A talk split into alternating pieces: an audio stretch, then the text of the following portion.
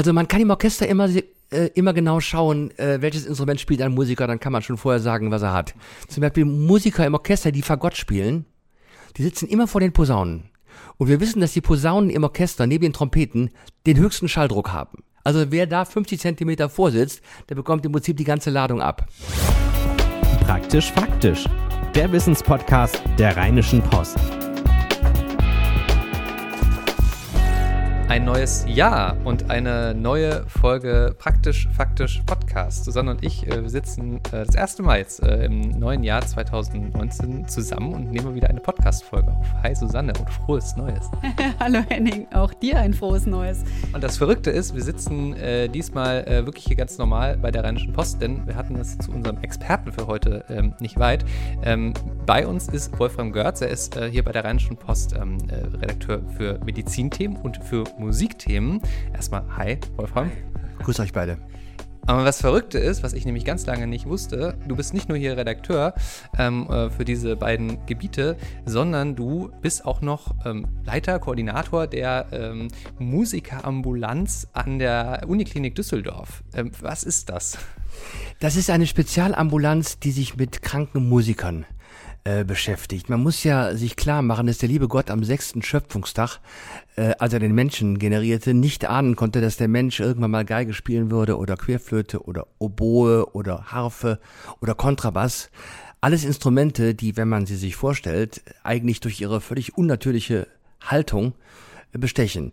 Und natürlich ist es bei Musikern so, je länger man äh, auf so einem Instrument rumspielt, desto höher ist die Wahrscheinlichkeit, dass dieses unergonomische äh, Trage- und Halte- und Spielverhalten natürlich auch zu gesundheitlichen Problemen führen kann. Und solche gesundheitlichen Probleme behandelt äh, eine Musikerambulanz. Es gibt davon an deutschen Universitätskliniken vier, Charité Berlin, München, Freiburg und wir in Düsseldorf. Und wir sind nun mal im bevölkerungsdichtesten Bundesland und haben entsprechend viel zu tun. Das heißt, wie viele Musiker schlagen da so auf?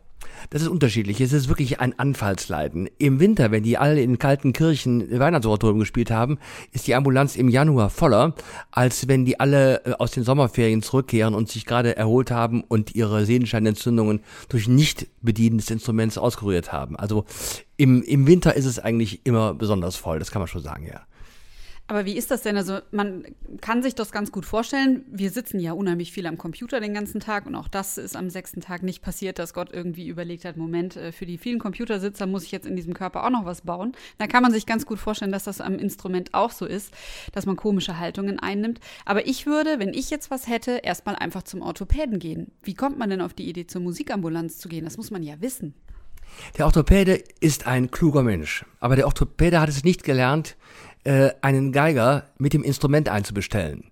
Und in der Tat sieht man die Haltungsprobleme erst dann, wenn man den Musiker mit dem Instrument vor sich hat und wenn man ihn spielen sieht.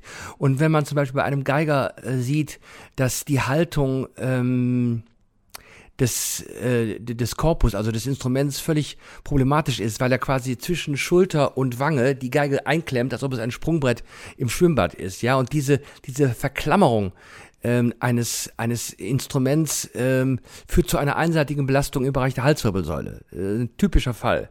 Ja? Oder man sieht zum Beispiel bei einem Geiger, der mit der rechten Hand sehr schnelle Hin- und Herbewegungen ausführen muss.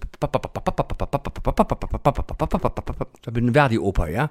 Dann sind diese schnellen Bewegungen äh, sind dann das, was man äh, zum Beispiel bei einem Maler äh, der immer über Kopfarbeiten macht, weil er viel tragen muss, ein Impingement, also eine Schulterproblematik. Und das sehen wir bei Geigern eben auch. Das sieht man aber nur, wenn der das Instrument mitbringt. Wenn man den normal untersucht, sieht man, ja, der hat hier Schmerzen, aber den Auslöser, das Instrument, den sieht man nicht. Ihr lasst die dann wirklich spielen, die bringen das Instrument mit und ihr guckt euch an, weiß ich nicht, wie sie dann ein Stück spielen und dann fangt ihr an zu diagnostizieren. Wahrscheinlich kommen die aber auch mit einer bestimmten Beschwerde, ne? Die sagen, ich habe irgendwie hier, hab's mit dem Rücken, äh, was ist jetzt? Also die, äh, das Wichtigste ist immer das Aufklärungsgespräch. Das findet am Telefon statt. Da fragt man schon ein bisschen äh, ab, was die Patienten nun wirklich haben. Wenn nämlich der Patient sagt, ja, ich habe auch ein Kribbeln im Finger 4 und 5, dann weiß man, ah, es ist der Nervus ulnaris, der nämlich genau diese beiden Finger versorgt, betroffen. Und da muss man eventuell auch eine neurologische Zusatzuntersuchung bestellen. Da muss man also genau planen, wenn ein Patient aus, sagen wir mal, Oldenburg nach Düsseldorf kommt, und solche Fälle haben wir nicht selten, dann ist es klar, dass der nicht dann äh, so, so eine Art hm, im luftleeren Raum laborierende Ambulanz vorfinden möchte. Der möchte gerne quasi eine Art Fahrplan haben und das planen wir dann vor. Deswegen muss man schon vorher genau äh, schauen, ähm, was der Mann macht. Und natürlich ist es auch dann wieder wichtig, dass wir ihn ausreichend am Instrument spielen äh, lassen, um diese Probleme auch reproduzieren zu können. Das ist das Wichtige. Wir müssen den auslösenden Träger finden. Man will es ja kaum sagen, aber gibt es so etwas wie das ungesündeste Instrument? Ah, das ist eine Gute Frage. Also wir haben natürlich sehr, sehr viele Gitarristen, aber das liegt natürlich daran, dass es eben auch sehr viele Gitarristen gibt. Ähm, sehr ungesund ist sicherlich die Geige. Äh, vor allen Dingen die zweite Violine im Orchester oder die Bratsche. Ein großes Instrument, zum Teil mit einem schweren Bogen. Im Orchestergraben hat man relativ wenig Platz, ja, da spielst du, da kannst du nicht wirklich ausspielen, da hast du immer schon direkt den Cellisten neben dir hocken, ja, und du hast immer ähm, irgendwelche Literatur, die sehr schwierig ist und vor allen Dingen für die, die ja auch nicht studiert hast. Du übst irgendwie als Geiger, dass du Tchaikovsky-Konzert spielen kannst, den Solopacht und sitzt dann am Ende dann im Orchester von Coburg und spielst La, Traviata 25 Mal in Folge. Blödes Beispiel, aber so ungefähr sieht's ja aus.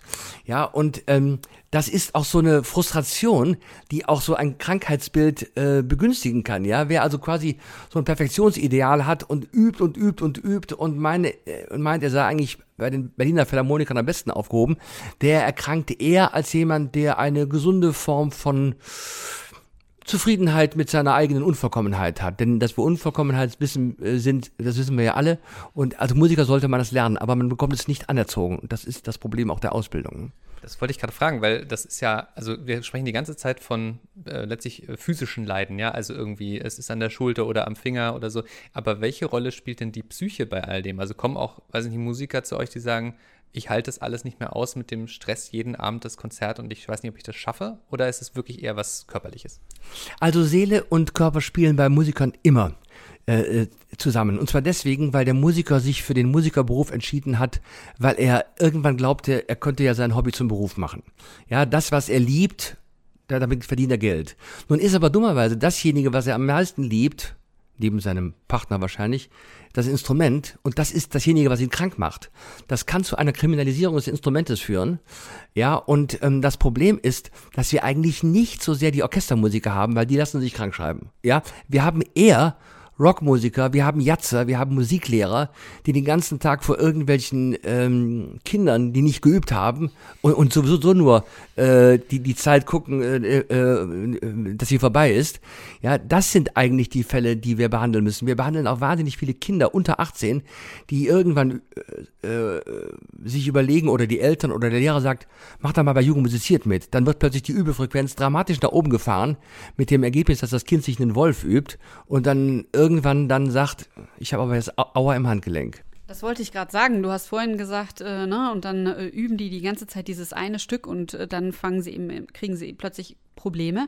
Aber man lernt ja üben, üben, üben. Das ist das, was man als Kind hört, wenn man, also ich zum Beispiel sollte Klavier üben und dann hieß es eben, du musst jetzt jeden Tag so und so lang.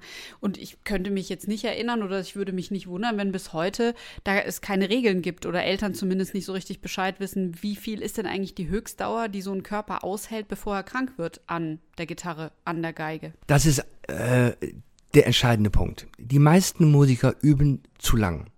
Das Problem ähm, kann man ganz leicht beschreiben.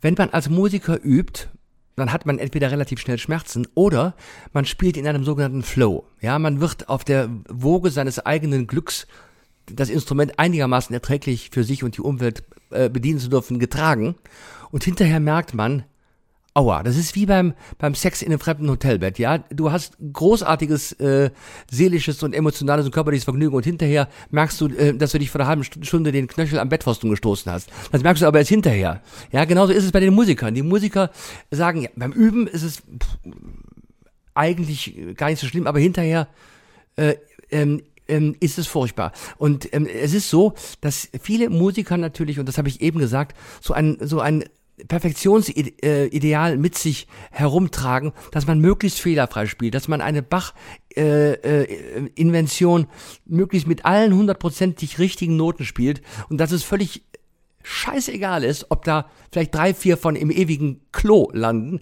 Das interessiert Bach nicht. Bach würde sagen, Der hat aber den Geist des Stückes erfasst. Die drei Noten interessieren mich nicht, ja. Ähm, aber weil wir diesen, diesen Perfektionswahn haben, äh, ist es so, dass wir natürlich ähm, dann entsprechend dann auch darunter leiden. Das andere ist, dass es gewisse Naturen gibt, die zum Beispiel für gewisse Symptome des Körpers besonders anfällig sind. Zum Beispiel das Phänomen Tinnitus. Es gibt sehr viele Tinnitus-Patienten in der Ambulanz und wir können sagen, 80 Prozent aller Tinnitus-Patienten sind völlig unauffällig, die hören den Tinnitus und sagen zu sich, na ja, na ja, da ist er halt, kenne ich, habe ich mich dran gewöhnt. Die restlichen 20 Prozent fangen aber an, diesen Tinnitus als Feind in ihrem Ohr zu kriminalisieren und äh, darunter massiv zu leiden. Ja? Und bei denen muss man gucken, ob es nicht möglicherweise eine psychiatrisch bedürftige Grunderkrankung gibt, auf der ein Tinnitus solche verheerenden Auswirkungen hat. Also man muss bei denen eigentlich schauen, ähm, wo fange ich eigentlich mit der Behandlung an? Mit dem Tinnitus oder eigentlich mit einer psychiatrisch, psychologisch, psychotherapeutisch äh, relevanten Grunderkrankung? Mhm. Ist das, ähm, wo du gerade sagst, Tinnitus, das hat ja auch dann, weiß nicht, glaube ich, auch mit Lautstärke zu tun, also wie starker Lautstärke man dauerhaft ausgesetzt ist, ist dann eher, weiß nicht, bei Blasinstrumenten, dass man, oder wenn Leute Schlagzeug spielen, dass sie das dann eher am Ohr bekommen oder und die Geiger eher an der Hand oder wie verteilt sich das so ungefähr? Also man kann im Orchester immer äh, immer genau schauen, äh, welches Instrument spielt ein Musiker, dann kann man schon vorher sagen, was er hat. Zum Beispiel Musiker im Orchester, die Fagott spielen, die sitzen immer vor den Posaunen. Und wir wissen, dass die Posaunen im Orchester neben den Trompeten den höchsten Schalldruck haben. Also wer da 50 Zentimeter vorsitzt, der bekommt im Prinzip die ganze Ladung ab. Ja, man kann jetzt mittlerweile, es gibt neue Systeme, das sogenannte Earwig-System, ich, kriege keine Prozente, so eine Art Plexiglasscheibe, die quasi um den Kopf herum geht, die äh, den Schall von hinten quasi an der Seite vorbeilenkt. Es gibt da gibt auch natürlich so Ohrplastiken, also Otoplastiken genannt, Ohrstöpsel, mit denen man quasi mit einer, mit einer Filtersystematik gewisse Frequenzen rausfinden kann. Aber trotzdem ist es natürlich das Lärm und Musik ist immer Lärm. Wenn es nicht jetzt gerade ein ganz leises Stück von John Cage ist, geht immer auf die Ohren. Ja, und natürlich äh, werden solche Lautstärken in der Regel auch nicht so gut resorbiert, wenn sie auf lange Dauer ausgeübt werden.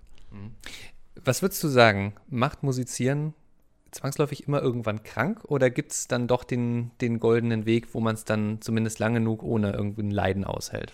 Das hängt mit dem richtigen äh, Üben zusammen, Henning. Äh, wir wissen mittlerweile, ähm, dass äh, ein Musiker, der 15 Minuten lang übt und dann einen Cut mit einer längeren Pause macht, am Ende deutlich entspannter und übrigens auch musikalisch besser herauskommt als jemand, der eine Stunde durchübt. Warum ist das so? Äh, unser Gehirn ist nur begrenzt für neue äh, Impulse aufnahmefähig und irgendwann möchte das Hirn von sich aus äh, einfach einen Break haben, um dann weiter, um abzuspeichern. Ja, wir lernen, nehmen auf und dann wird es in andere Gedächtnisareale gespeichert, etwa das semantische Gedächtnis oder, so, oder das prozedurale Gedächtnis, also mit dem ich zum Beispiel weiß, das ist jetzt die fünfte Stufe von C-Dur oder ich muss jetzt den fünften Finger so und so beugen. Ja, also äh, Bedeutung und Motorik.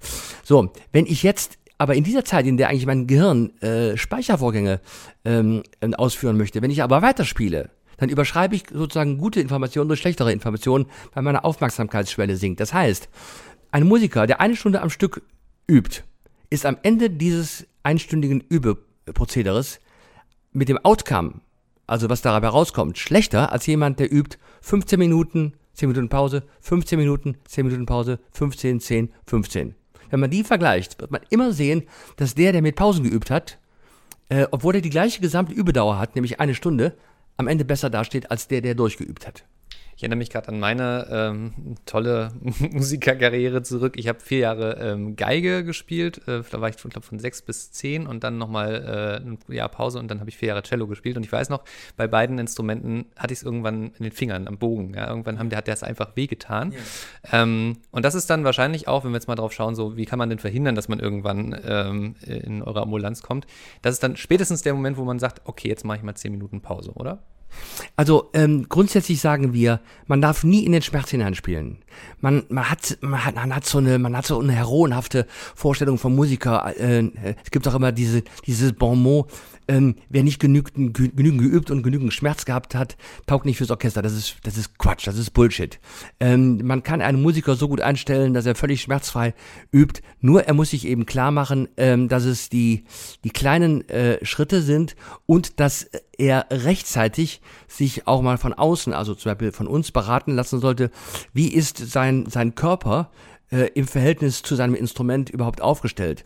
Ja, es gibt Musiker, die sagen, ja, ich brauche, glaube ich, dringend Dehnübungen. Dann guckt man die an und dann sieht man, dass die eine komplett hypermobile Bandstrukturen haben. Die brauchen Kräftigungsübungen, ja. Es wird da auch sehr viel Unsinn gelehrt und wir haben ja bei uns in der Ambulanz ähm, den großen Vorteil, ähm, dass ich, ähm, ich habe zwar Medizin studiert, also ein Aufbaustudium in theoretische Medizin, aber ich bin nicht approbiert aber promoviert.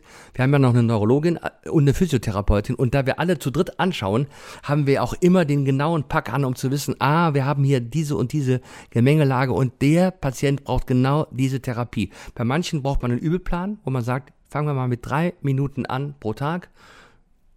Ähm, also dreimal drei Minuten, dann machen wir die nächste Stunde oder nächste Woche dreimal fünf Minuten und dann steigern wir, steigern wir das. Bei anderen Patienten muss man das Instrument umbauen oder muss die Schulterstütze neu einstellen. Bei anderen Musikern muss man zum Beispiel bei einer Querflöte gibt es so ein, ein, Tragesystem. Man muss bei anderen in Instrumenten schauen, ob man das Griffbrett ein bisschen verändert, ob jemand einen anderen Bogen braucht. Es gibt schwere Bögen, es gibt leichte Bögen aus ähm, äh, Carbonfaser. Da muss man sehr genau schauen, was ist für jeden ähm, Patienten das Richtige. Und da wir mittlerweile sehr, sehr viele Patienten gesehen haben, wissen wir eigentlich auch bei jedem genau, äh, wo es hingeht. Und all das gilt aber genauso für Laienmusiker. Wir reden jetzt sehr viel über Berufsmusiker, aber du sagst ja, es kommen eben auch sehr viele zu euch, die einfach leidenschaftlich ihre Gitarre spielen, aber nicht im Orchestergraben sitzen. Ja, und das sind manchmal die besonders traurigen Fälle, weil die ähm, die sind tagsüber Sachbearbeiter im Finanzamt äh, und haben diesen, diesen Scheiß abends hinter sich und sagen, jetzt spiele ich mal zwei Stunden Gitarre und tue mir mal endlich etwas Vernünftiges für mein Leben. Finanzbearbeiter sind großartige Menschen, die ich sehr, sehr schätze und sehr verehre, sofern sie nicht meine Steuererklärung bearbeiten. Ähm, äh, und wenn die dann abends nach Hause kommen, dann sind sie äh, in, in, ihrem Glück gefangen, ja, und merken dann nicht, dass sie dann zwei Stunden lang mit übereinander geschlagenen Beinen sitzen, dann haben so eine so, so, so eine Stauchung im Bereich der Lendenwirbelsäule, haben den Kopf so seltsam vorgestreckt. Und so Leute kann man wunderbar beraten. Es gibt wunderbare Spielhilfen, kleine Bänkchen, Höckerchen, Schaumpolster für die äh, für, für das Korpus der der Gitarre. Also ähm, gerade die Laien die sind ja ähm, sehr bedürftig und die kann man aber sehr gut erreichen, äh, wenn man denen so ganz basale äh, Tipps gibt, machen Sie es doch mal so und so oder so. Äh, die kommen auch gern zu uns und verlassen uns auch sehr gerne wieder. Du hast gesagt, eine goldene Regel ist 15, 10, 15 für die ja. Übestruktur.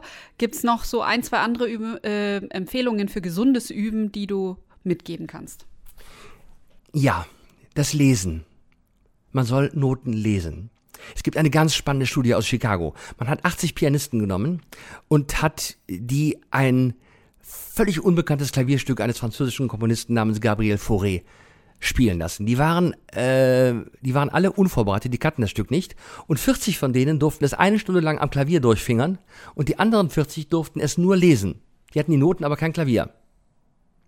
Am Ende äh, wurden alle Instrumente oder alle Noten einkassiert und die mussten der Reihe nach vor eine Jury treten und die Jury wusste nicht, wer hat es am Klavier geübt, wer hat es nur gelesen. Und der springende Punkt ist, es gab keinen Unterschied. Äh, warum ist das so?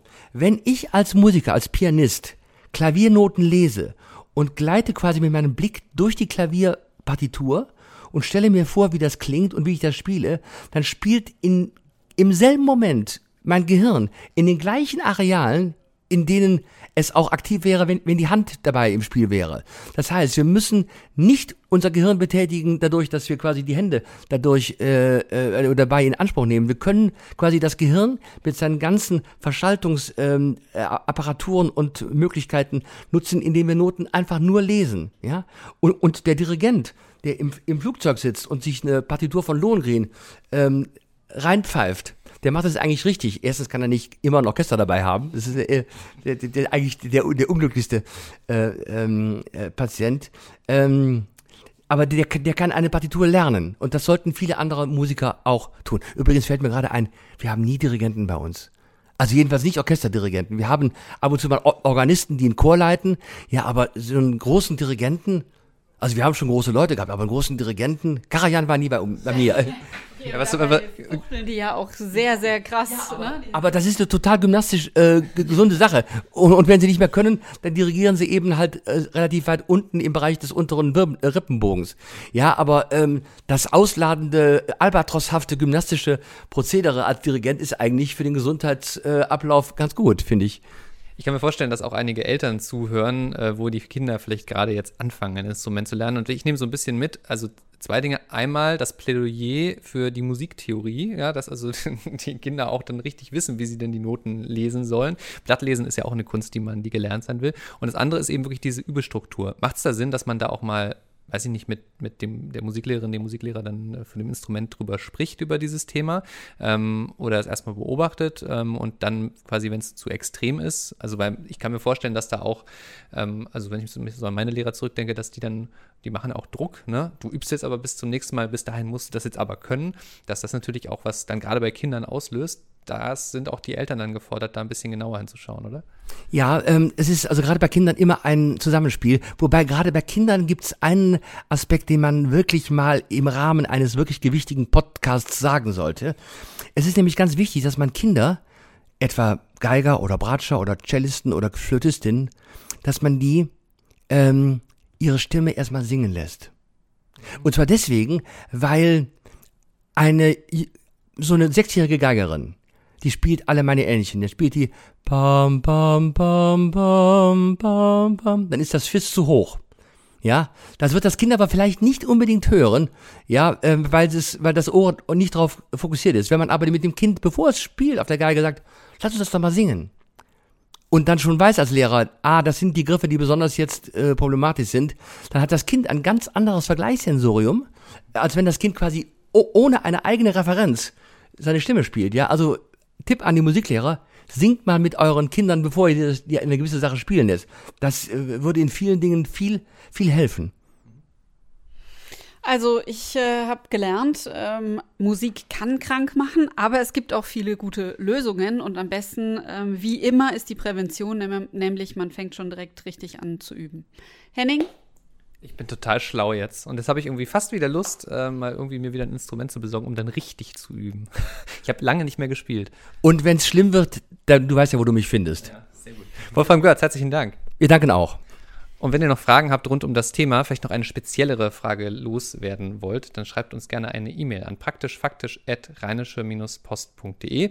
Ähm, ja, und dann bleibt uns nur noch zu sagen, empfehlt uns gerne weiter, abonniert uns auf Spotify, iTunes, wo immer es Podcasts gibt. Und dann sage ich bis nächste Woche. Bis Donnerstag. Tschüss. Keine Lust, auf die nächste Episode zu warten? Frische Themen gibt es rund um die Uhr auf rp-online.de.